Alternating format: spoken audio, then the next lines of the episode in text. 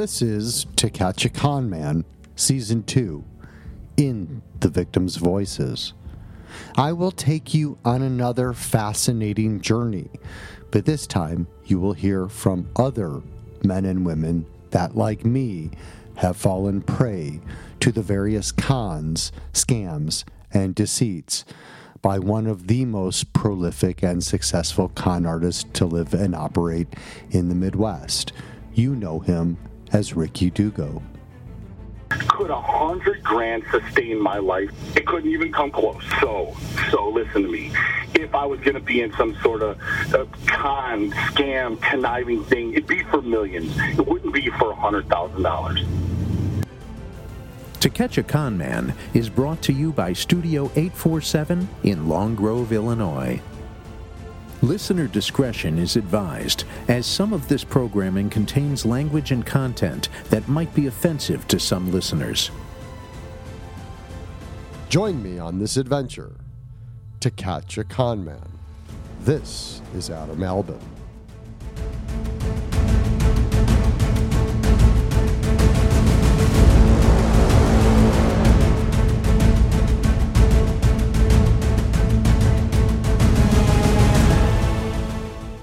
On this next episode of To Catch a Con Man, we will hear from another Xsport fitness victim, one where Ricky worked her over for not just one Harley Davidson motorcycle, but two Harley Davidson motorcycles.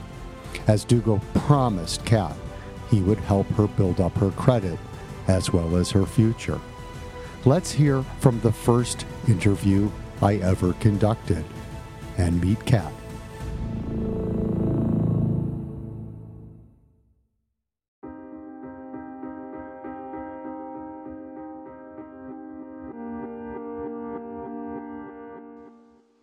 All right, so we're here today. It's um, the September 7th at 7 o'clock. I am here with Kat, and we're going to start an interview. Kat, can you say something? Hello, everybody. Okay. Um, so we're going to start off by uh, asking some questions. This is uh, an interview um, that we're going to be uh, conducting. Um, first, can you just state your name and do I have permission to uh, record your conversation for uh, the upcoming podcast of To Catch a Con Man? My name is Kat, and yes, you have permission. Great, thank you so much. Um, can you give me some background um, about how you met Ricky Dugo? So, I met Ricky Dugo back in 2017. Uh, probably, I want to say around like March, April time. We met at Xsport Fitness in Libertyville. Um, we were actually introduced, I was working out when I was at Xsport, and I was actually introduced to him uh, because I was wearing a Western Illinois cutoff shirt when I was working out, and he was working out with two other people, and one of them must have noticed it and said, Hey, I went to school there. So all three of these gentlemen came up to me and started having a conversation with me, just more about, you know, Western, how one guy went to Western for uh, law enforcement, and that's initially how I met him. I mean, he didn't really initiate a conversation with me. It was like, hey, here's somebody I know that went to Western. Looks like you did too. Right. So you don't think that he kind of like targeted you for any specific reason at that time? I don't think so. No. Okay. And then how did things progress from there? So initially, we didn't really have commun- a lot of communication. After that, it was more, you know, randomly see him in the gym, say, hey, how's your day going? How's your workout going? Um, then it kind of got to where he noticed that I was uh, training for a bodybuilding competition. Uh, he noticed when I was in the fitness room posing and everything. He's like, "Hey, I see that you're, you know, you're into bodybuilding. I used to bodybuild. Um, you know, if you ever need help with anything, if you ever want to work out together or whatnot, you know, I'm always here. More than welcome to work out with me." So I just started, uh, you know, getting to know him a little bit more, starting a little bit more conversation, um, obviously, since he was into bodybuilding, I was intrigued. You know, I more wanted to know his secrets. He's, he's a big guy, He's a big dude. you know, so I wanted to know, hey, what are your secrets? What can you tell me? Stuff like that. And for a few weeks, it was just working out together. Um, we would meet up with two of the two people that he was with, and we would all, you know, do our lifts together and then go on our merry ways. Right. Did you know at the time that he was using steroids? No, I kind of figured. Yeah. I mean, he, he's a big, big guy. Yeah. Um, but I was never into steroids. You know, I never wanted to try them. Nothing. Um, I was actually representing a supplement company at the time when I met him. Uh, there was an instance where we were talking, and I mentioned that I was representing a supplement company, and I said, "Hey, you know, you should try out these products." And he actually went, bought these products off of me through my link. You know, I think he bought a few hundred dollars worth of products Right. and told me about it, you know, how he liked it and everything. So right then and there, I was like, hey, we're going to be friends. Okay. and so from there, so you're working out with him. You're working out with him and a couple other buddies. Mhm. Um, how long is he working out with you, and how long? What's that time frame like before he drops the bomb on you? so it was actually probably, I want to say about two months before he started really mentioning anything about anything that he was trying to offer to me. Um, it got to the point where I thought I can trust him. You know, I he was somebody that I can talk to at the gym. Uh, kind of opened up to him a little bit about, you know, I was 28 years old at the time. I was broke. I was working a full time job that paid basically minimum wage, and I was struggling financially. And you know, when he would sit there and talk about, you know, how he has this luxury life, you know, living in, uh, you know, Libertyville or wherever he used to live, and going out on a cigarette boat for, you know, in the Ozarks, and how he knew people with money, I basically went, hey, I even asked him, I said, do you know anybody that's hiring? You know, that hiring somewhere where I can just make a little bit more money or get a side job or whatnot. Um, he told me that he would look into things, and probably not even a week later, he started mentioning certain things, you know, that he could possibly help out, help me out with, and everything. We'll come back to that. What were your first impressions of Rick Dugo? Rick was a funny guy when I met him. Um, you know, he joked around all the time. He, I mean, when we were at the gym, he would do hilarious things, whether it be, you know, walk around and drop his pants down, or, you know, go and just talk to me about, you know, random things, you know, his son, or, you know, how he was going to the Ozarks over the weekend. Um, you know, I thought he was a funny guy. I thought he was wealthy, of course. Um, didn't really think of anything else of him though. So, like his dress, did he did he dress well for the gym? I know it's the gym, but was he wearing like nice clothes? Uh, yeah, I would say so. You know, if I remember correctly, it was a lot of like Under Armour, Nike, Tommy Hilfiger. Um, you know, always came in with his hair done, his I want to say his spray tan on, um, and a big, big grin. Yeah. And then, did you ever notice what kind of cars he was driving?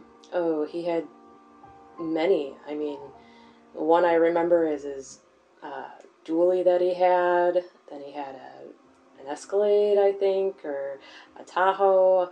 Honestly, I can't remember all of them. He's had all of those. hmm Um, so he comes in. He's always grinning. He's got his spray tan on. He's got his hair all done up and dyed. Um, he gives off an image. And what is that image? Just, I, I want to say cocky. Cocky, successful. Yes. Okay. Um, do you like being around him?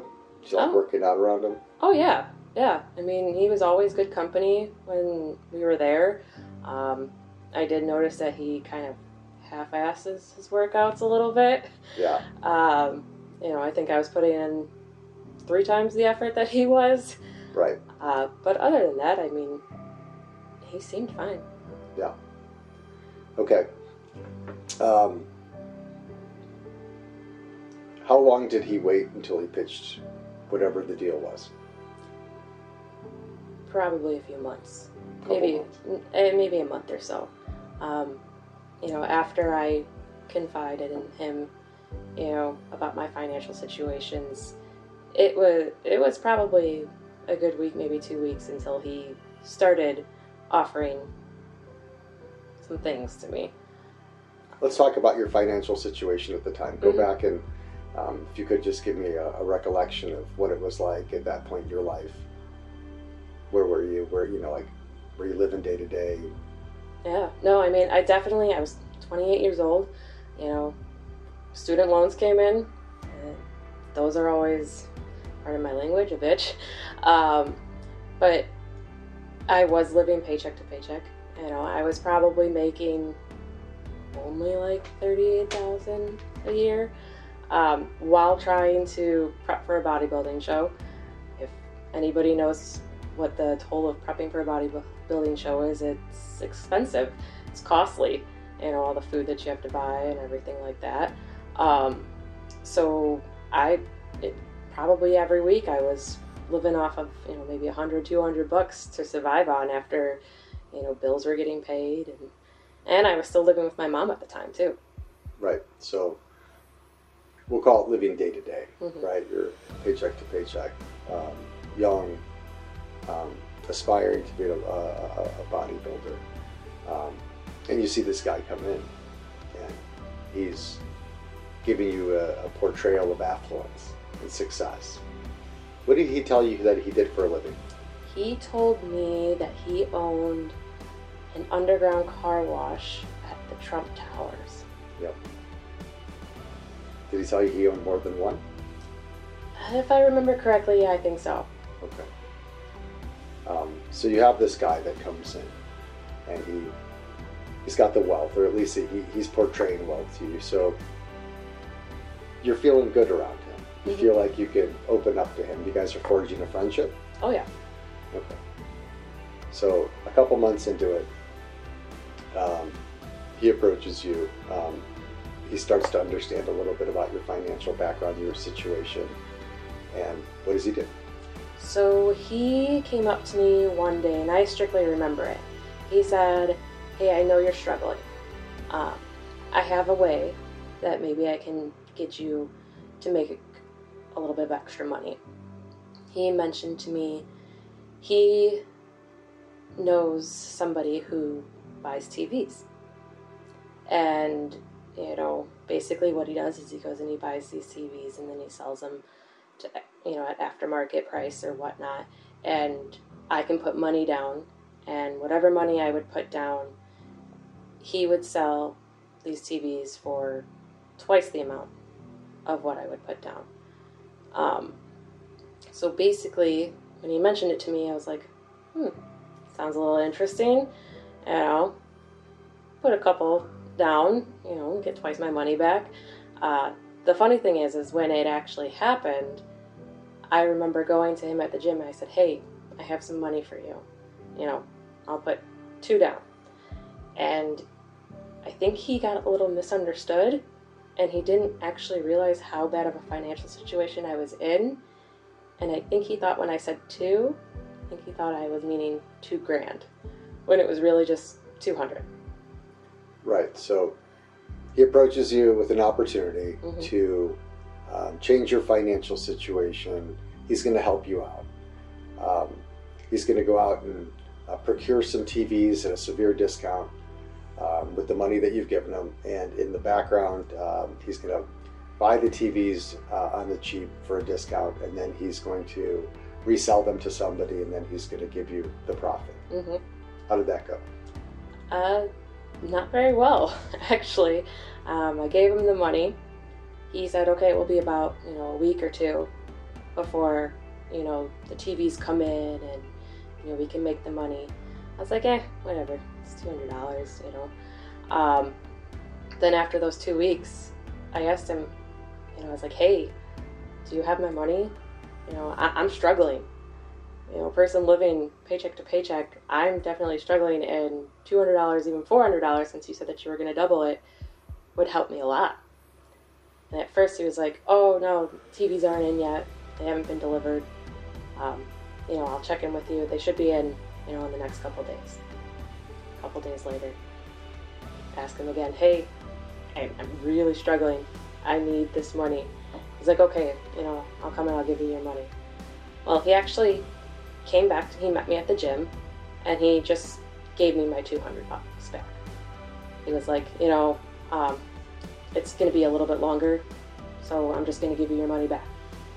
I was like, oh, okay. You know? So at that point, what were you thinking? What were you feeling in, in, in that couple weeks that it took from the time he had your money at first to the time that he just, we'll call it, submits back to you and gives you what is rightfully yours, the original investment? Because that's what this was. It sounds like it was an investment. Um, is he texting you all the time? Are you texting him? Is he giving you excuse after excuse? I mean, yeah, we were texting back and forth. Um, when I would ask him, you know, especially when to meet up, it was a, there was probably a week or two where he kept on giving excuse after excuse. You know, um, hey, I'm stuck at work, or I'm stuck in traffic, or my son is sick, I have to take him to the hospital. He even gave me an excuse that he had to go pack up his mom's house because his mom passed away. I'm not sure if that was true or not, but. It all depends on the time of the year. His mom did pass away during some of this. Um, that may not have been a lie, but it could have been.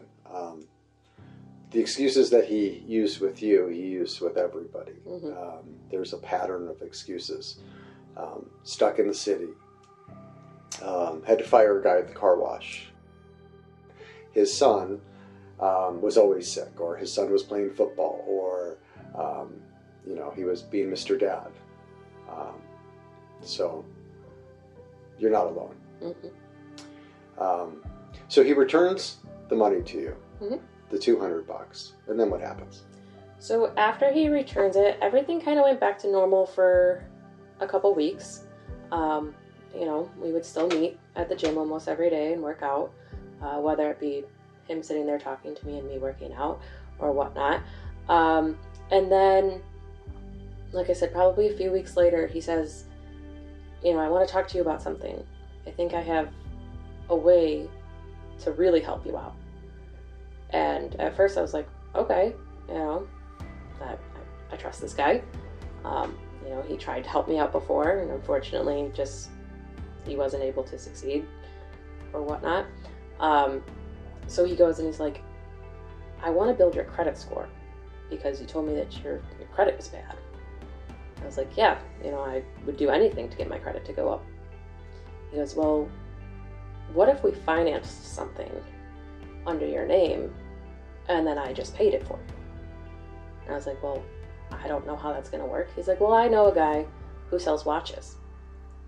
I'm not sure what type of watches they were, whether they're Rolex or whatnot. He's like, I think we should go and try and finance for a watch. And I was like, How the hell am I going to be able to finance with my credit? He goes, Well, my guy knows somebody. He goes, We'll take a look at your credit score and he'll see if it will work. And I was like, Okay. He's like, I'll get back to you in, in a couple days. A couple days roll by he comes back to me at the gym. He's like, you know, I talked to my guy. Um, I think there's something even, even better that we can do. He goes, how about we finance for a motorcycle? And I was like, um, what? so you just jumped from like a $10,000 Rolex to a $25,000 motorcycle. Mm-hmm. That's how good he is. Um, so one of his scams in particular that he dealt with for years was um, going to CD Peacock and opening um, lines of credit in other people's names, and then buying Rolex watches, and then taking them down to the city to a guy named Howard Fromm. And he had this jeweler um, that was in uh, the part of Chicago that uh, you can buy and sell, you know, jewelry and, and diamonds and stuff. And he would sell the Rolexes to Howard Fromm. He did this. I'm I'm going to guess at 50 times, maybe 100. So Um, that is one of his notorious uh, scams. Um, but let's talk about motorcycles. so, after he mentions it to me, he tells me, So here's the deal. He goes, We're going to go, we'll finance the bike. You'll apply for the loan, and what I'll do is I'll pay the bikes off in a matter of weeks. Like I'll have my accountant guy write a check to the company and they'll pay the bikes off.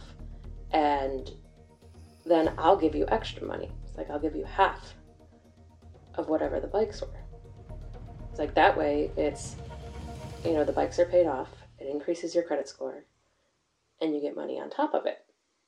And I was like, okay, good investment, I want to say. Too good to be true? Yeah, I would say so. Um, you know, there always was a little voice in the back of my head that said, I don't know if you should do this. But there was also another voice in my head that said, do it. Are you a gambler? I mean, do you like um, do you like the thrill of winning and losing? I mean, I mean, I like the thrill of winning. winning, everybody likes to win. Yeah, that was a loaded question. Um, okay, so um, where does he take you? I mean, where where are you going? When are you going? Dates, times, places, locations. Um, you know, a lot of the stuff that we did was all at Xsport. A lot of the communication. Um, I can't remember the exact date, but it was probably around May or June that we actually went to the Harley Davidson store. And this And- is in 2015, Uh, 2017. 2017. Hmm Okay. Um, we went to the Harley Davidson store, walked in. He even said to me before we walked in, he's like, just act like you're my girlfriend. I was like, okay. He's like, it will look better. Like, okay. Walked in, acted like I was his girlfriend. You know, he's like, looking at bikes. He's like, oh, I kind of like this bike. Kind of like this bike. And as we're going, he's actually going and talking to the salesman about customizing his bike, increasing the price. You know, I was thinking I'm going to finance for a twenty thousand dollar bike. You know, I financed for two bikes. Right. You know, totaling anywhere from I think the total amount was anywhere between forty five to fifty grand. Right. So he, you went there to finance one bike. He goes there, picks out his bike, and then picks out all of his, his accessories, hmm customize it, goes to the sales guy. I'll take two. hmm Wow. Um, at that moment, when when he's um, increased all of this significantly from what the expectation was, I'm sure you had some sort of expectation, like you said, figured like twenty grand, Mhm. and all of a sudden, you're looking down at the financing piece of this. Um, did you feel scared? Was there any part of you that was hesitant? Oh, yeah. Um, Yeah, of course. I mean, as soon as we were, you know, filling out paperwork and getting numbers of what the monthly payment would be, I looked straight at him and I said, I can't afford this. what was the monthly payment? Um, for the newer bike, it was almost $400 a month. And then for the used bike, it was about a little over 200 a month. Wow. Did he give you any indication of why he wanted two bikes? There's only one Rick Dugo. Why did he need two motorcycles? He wanted one for his buddy, And his buddy's name is Johnny. Johnny Grant. hmm So, what happens after you do your paperwork? So we do the paperwork, we get everything completed. At first, um, when the finance team at Harley Davidson uh, ran everything, I didn't get approved. And Rick Dugo actually went and spoke to them the following day. I don't know what he said to them or whatnot because I wasn't present. And actually got them to approve it. He didn't tell me how. He just said I did my magic and I got him approved. I have a feeling It's a guess. I don't know. I'll share it offline with you. Um, so, what sort of assurances did he make that he was going to come through um, on his end of the bargain? So, when we actually were approved for the bikes, he actually put a down payment down and he covered the first months of insurance. How much well. was the down payment?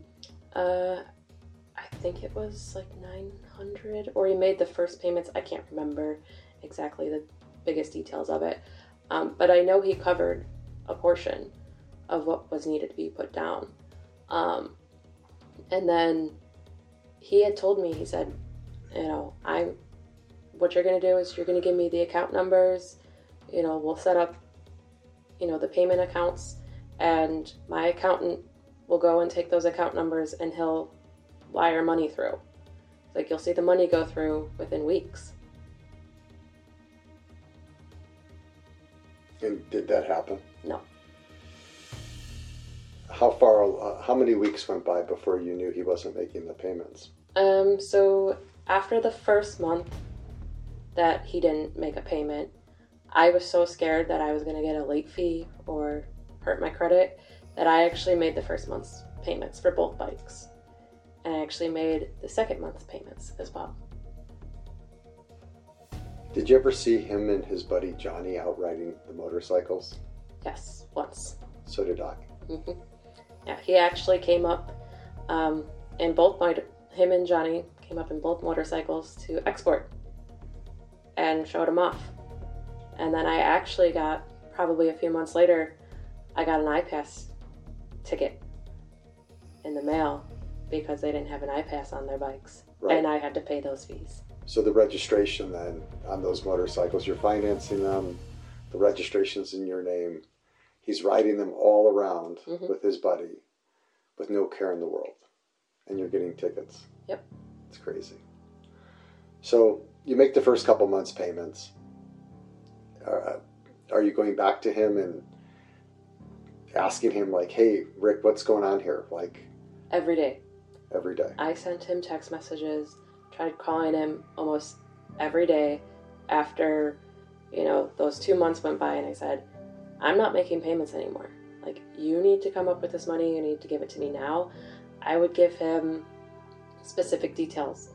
Here's the account login, here's the password, go on here, pay this off, this is how much you owe, this is how much you owe for this bike, this is how much you owe for this bike.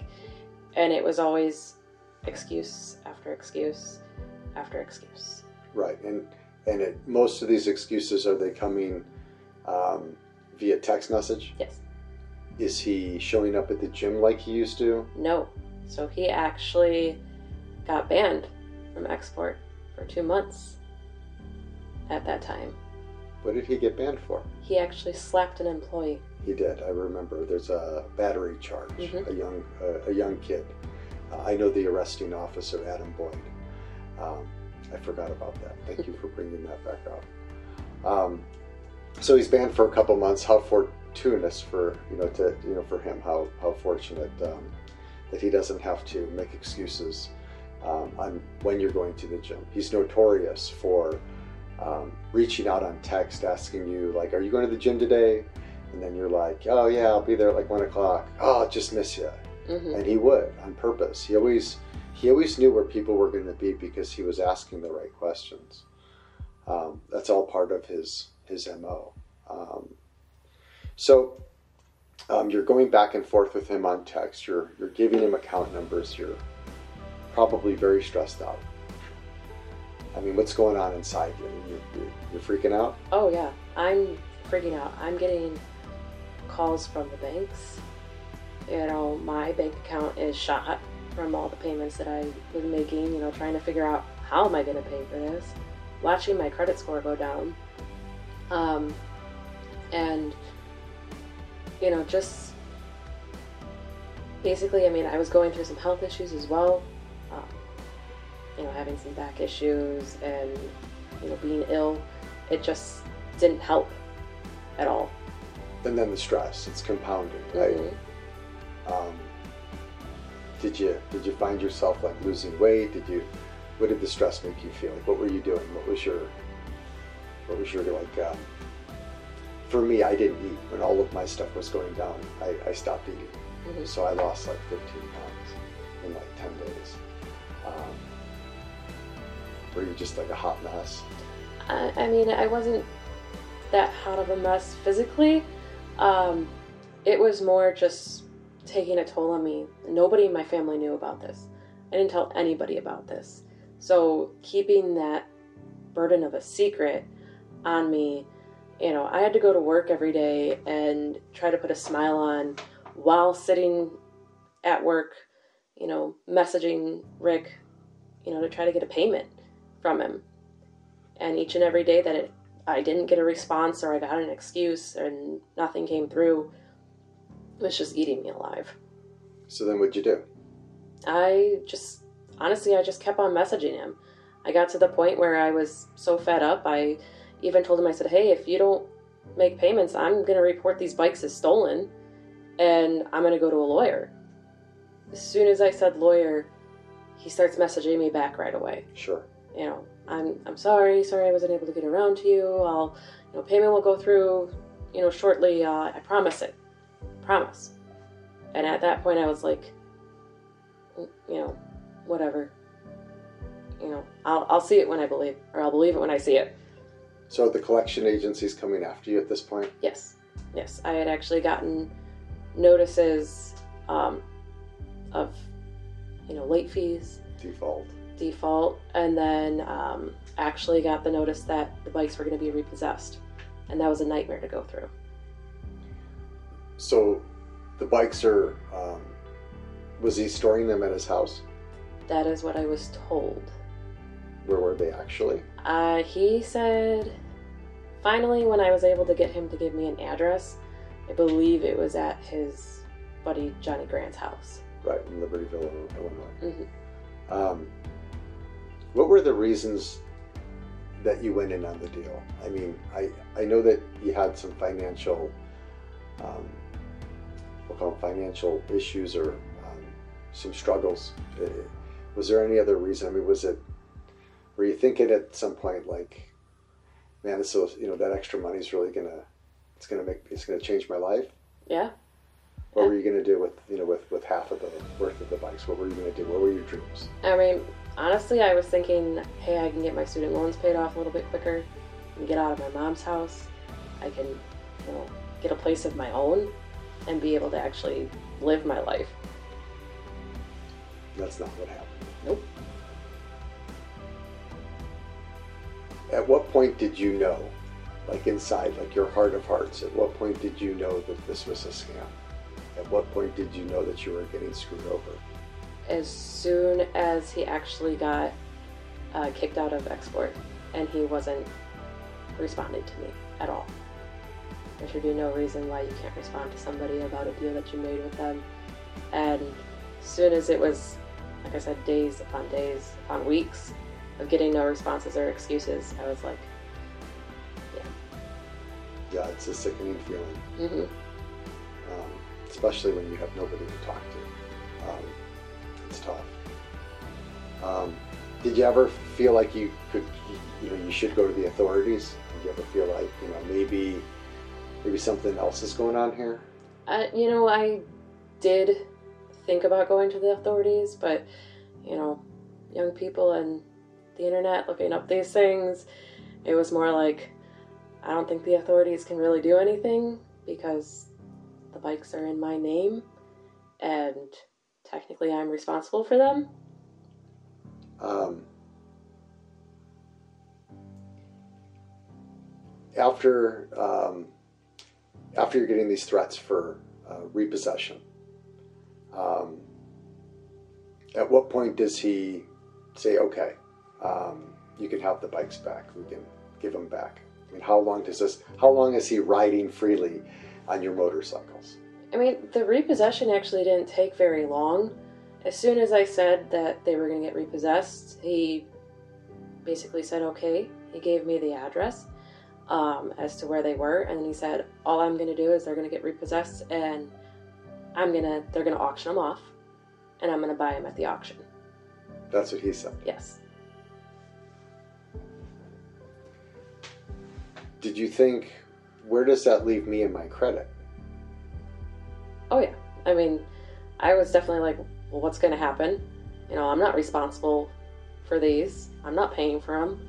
So I still went back to him. I said, hey, you still have to pay up. I mean, the even with the repossession, you know, they offered a, um, I don't want to say discounted amount, but they offered a buyout price for whatever they were, um, greatly reduced price from what I owed, and I sent him those numbers. I say, hey, you owe you owe me this for this bike, and you owe me this for this bike.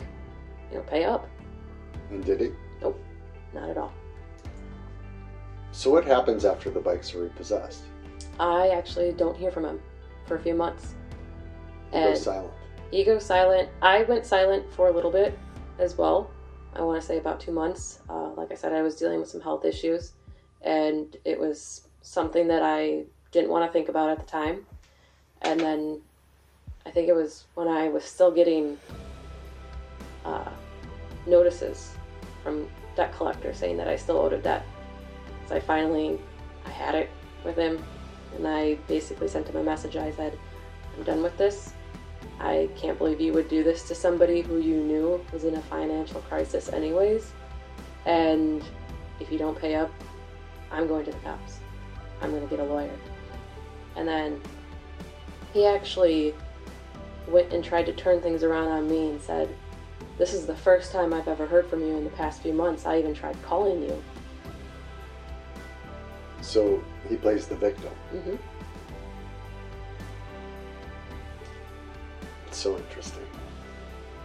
He likes to play the victim card. He turns all of his scams into um, the reason that he can't come through on his end of the bargain is always because of um, something that's total bullshit. He's getting divorced. He's going through a real tough divorce, real hard. Um, can't think about this right now. You know, um, without having having any regard for you and your feelings, or really anybody's feelings. Um,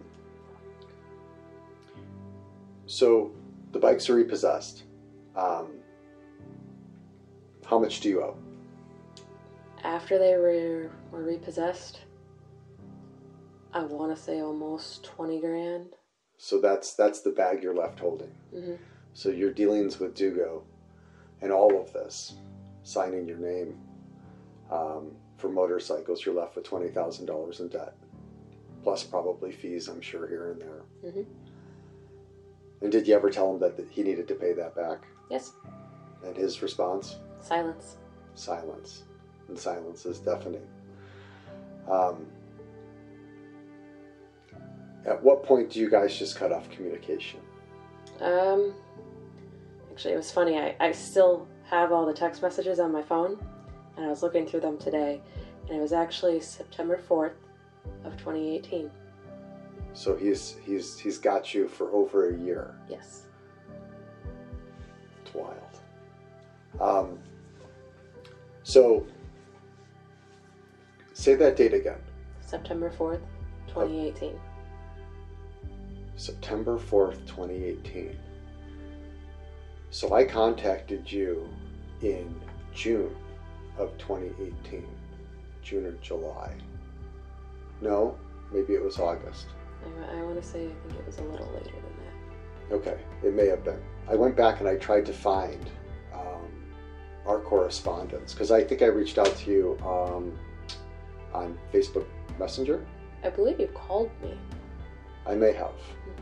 Mayhaps. I should look at um, my other notes. Um, okay, so um, I got to you through a confidant, Mhm. um, a mutual friend. Um, maybe mutual, maybe you know him, maybe you don't. Somebody that we worked out with at Xsport who had since um, since I reached out to him and kind of told him what was going on. Um, I told him what my plan was. He had helped out with um, providing me with um, various victims that he knew, um, and you are one of them. Um, were you surprised that I reached out to you? Yes. Before I reached out to you, did anybody at Xsport know what, what, what you were going through? Um, if I remember correctly, I think I only told one person. but I didn't tell them. I don't think I told them the exact situation. And if I remember correctly, it was one of the people that I first met with Dugo, who had stated that he was a cop.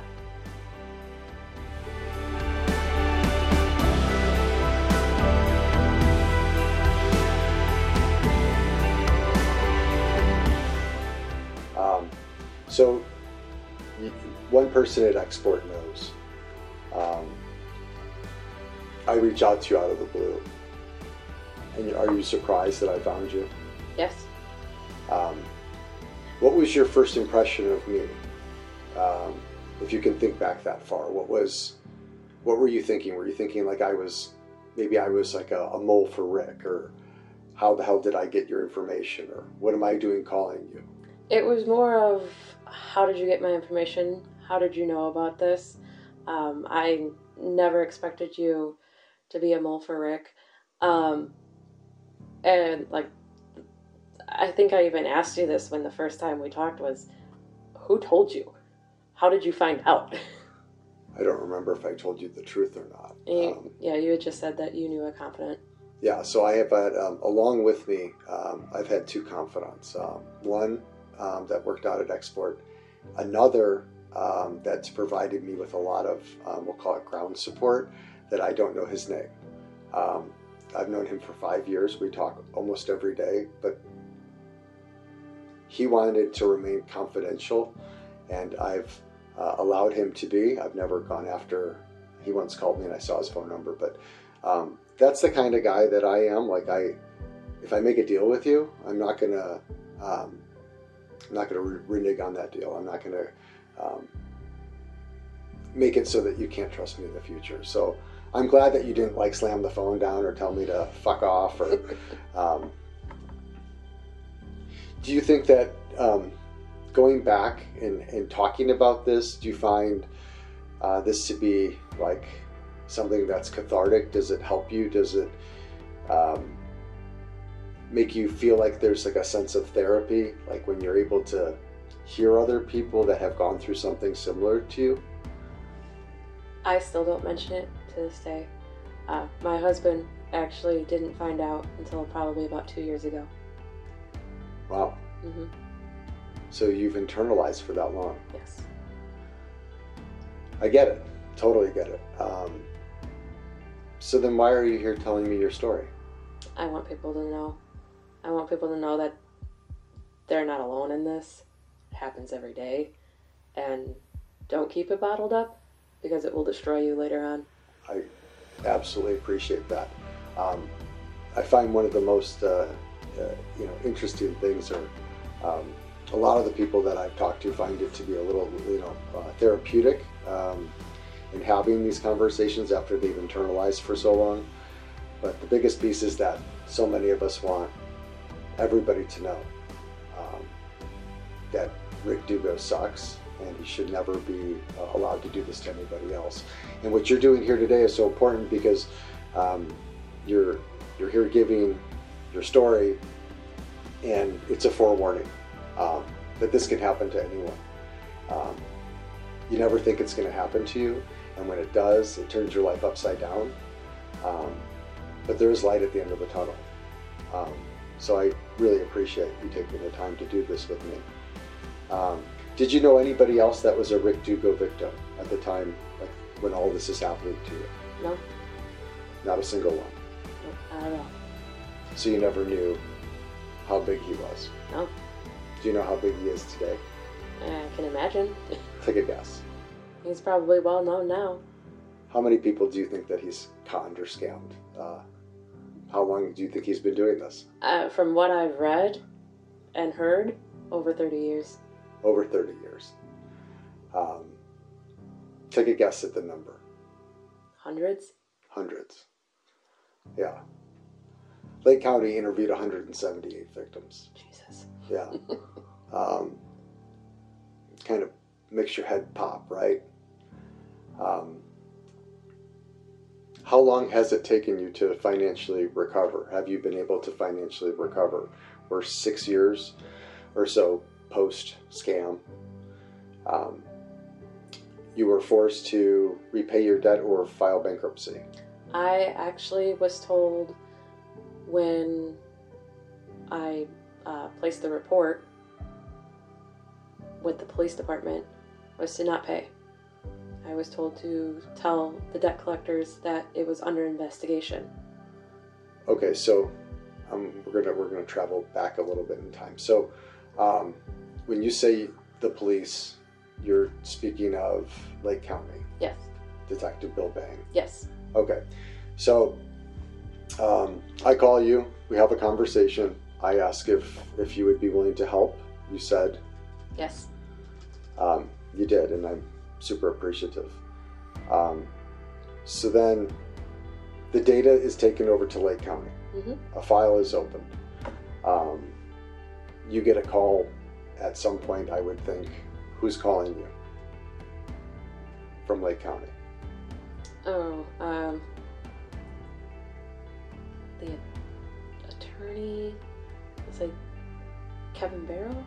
Okay. I want to say So, but you did an initial investigation. Um, did Bill, did, did, uh, did Detective Bill Bang have you come in? he did have me come in, um, and then he did also recommend to get a lawyer, and he recommended a lawyer to me. Okay. Um, so,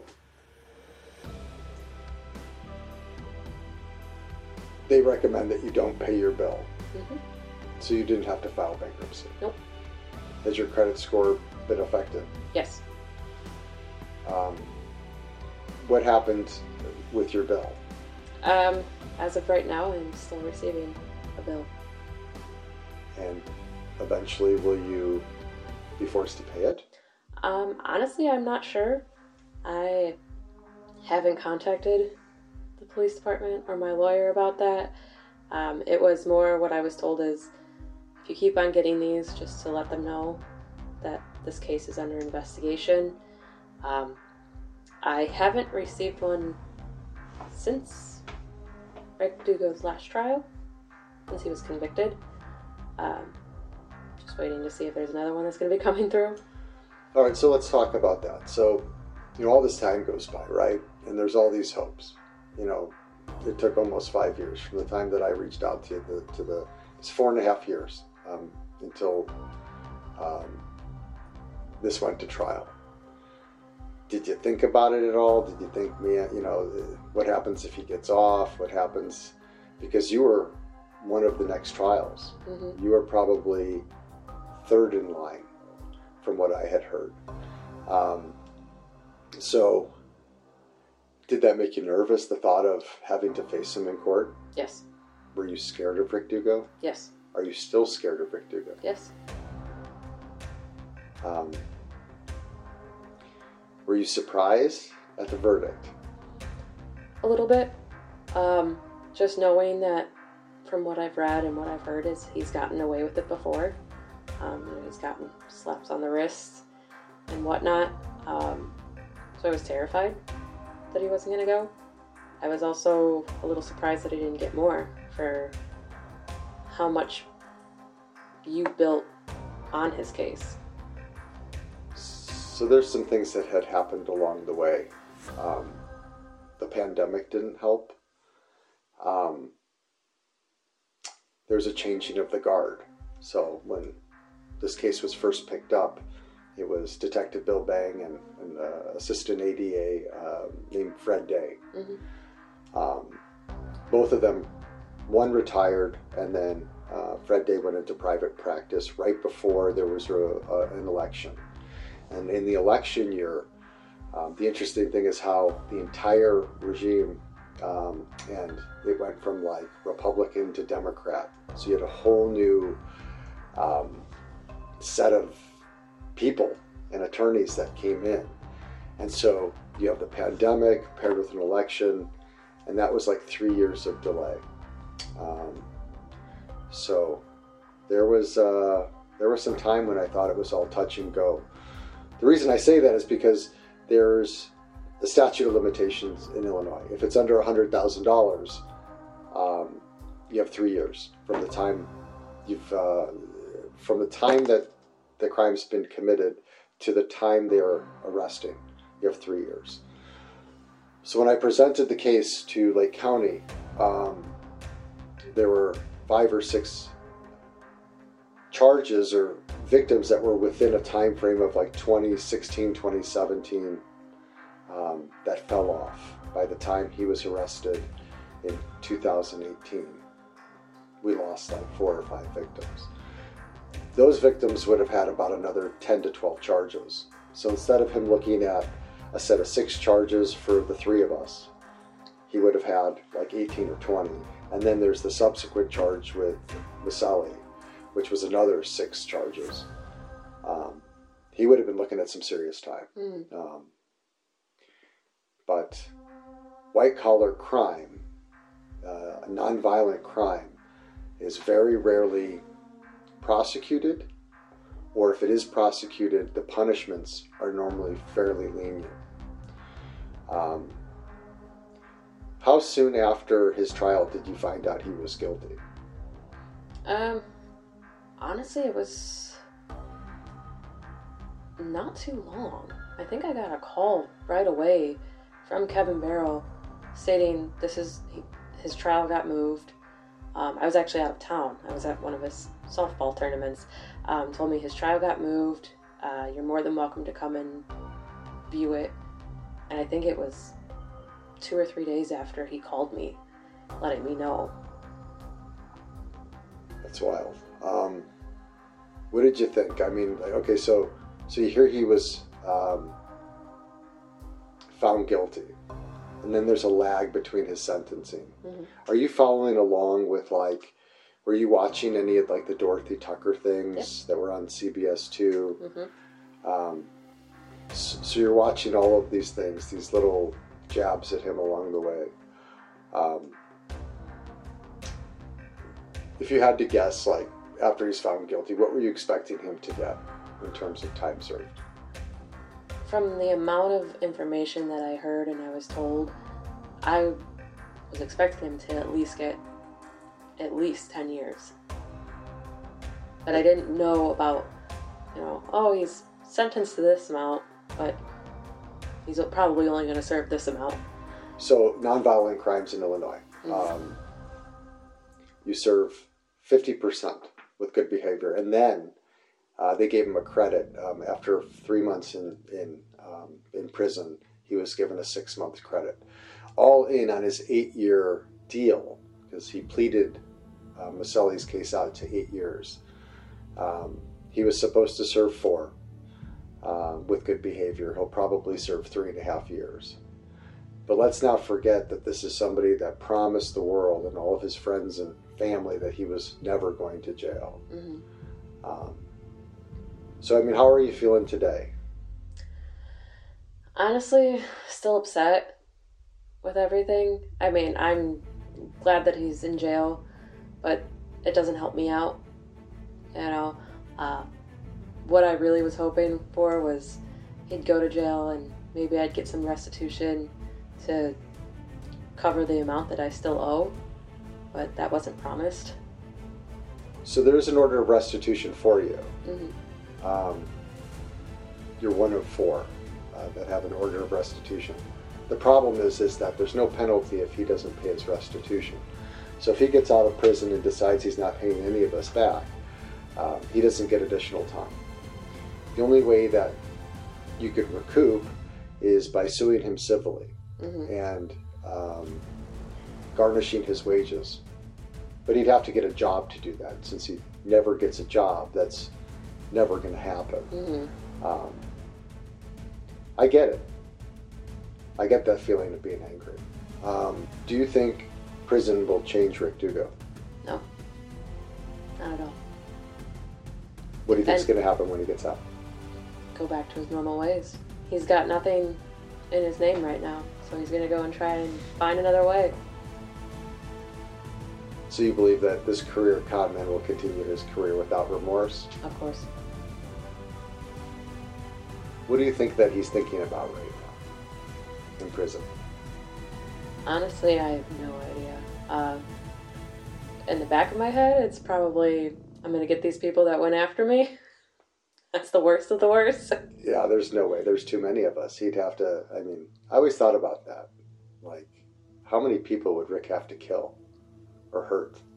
It would be like three or four hundred of us. Mm-hmm. I mean, he'll, he, he, could, he could never do it. Um, what I've learned through the process um, is that sociopaths um, rarely get violent. And the reason that they don't get violent is as soon as they cross that line, all of a sudden they have a battery charge. Um, you know, battery being violent almost instantly or always, you always go to jail or prison. Financial crimes, white collar crimes, me against you, I, I've taken your money on a deal that went bad. If it was just one to one, and if it was just you and him, you would have to sue him civilly. Mm-hmm. What differentiates here, I find so interesting, is that there was a point when so many of us got together and were able to present all of this information. So all of these things that could have been civil if, if it was just you going to the police or if I'm just going to the police. But by having so much information and having such a diverse set of victims, we were able to, to say that there's pattern here. Um, and that's what uh, I find so interesting. There was something that came up at trial called the additional acts motion. And it was a motion that uh, the judge um, had had to determine if he would allow it to exist or not. And what it was, it was um, a motion, a document of all of the other people that had identical crimes um, that had happened that were outside of the statutes of limitations. And this was such a defining moment because if the judge doesn't allow this, um, it, it doesn't show a pattern. And so the witnesses that you would call for something like this, that just wouldn't, it wouldn't be of any interest, right? Because um, it would be hearsay. But the judge allowed the motion, the other act's motion, into the case. And th- it was at that point when I realized how screwed Rick was. Um, I think that you were very fortunate that you didn't have to face him at trial. Um, I don't know how to say this without really getting in trouble, but um, his attorney, he had one attorney that was a monster. Mm-hmm. Um, he was a bigwig from Chicago that represented, um, he actually just represented, there's like the, they called them like the big four. They were the politicians that um, got caught um, sponsoring like Madigan, Mike Madigan. Pretty big attorney. Um, anyway, um, he was really hard to navigate around. Because when he was in front of you, he was an animal. Mm-hmm. And he made you feel really, really shitty. Um, I'm glad you didn't have to go through that. Um, is there anything else that you want to say to this audience? I mean, um, when it's all said and done, I think that you said, you know, you're, you're really hopeful that this doesn't happen again. Mm-hmm. Um, how do people protect themselves? What do they do? Honestly, if this ever were to happen to anybody, I would say talk to somebody right away. Don't hold it in like I did. Don't think that you can handle the situation on your own because you can't. And make sure you have full support from everybody else. All great words of advice.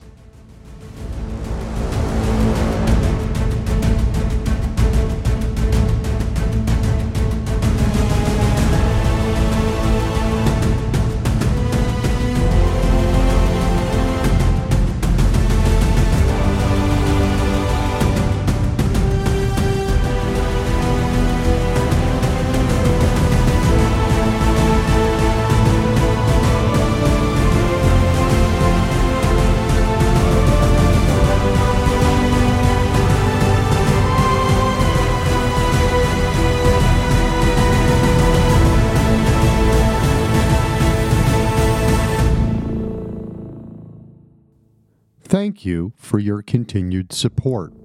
On this last episode of To Catch a Con Man, you heard the story of a young woman named Kat who met Ricky Dugo at Xsport Fitness.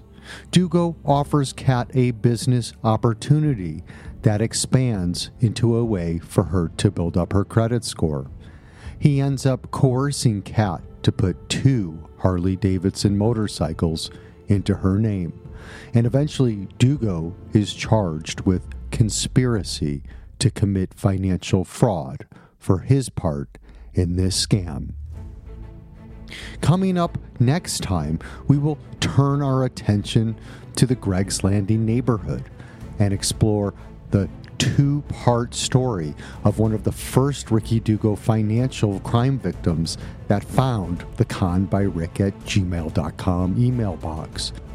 He is also one of the few victims that faced him and testified as a witness in the trial of the state of Illinois versus Ricky Dugo.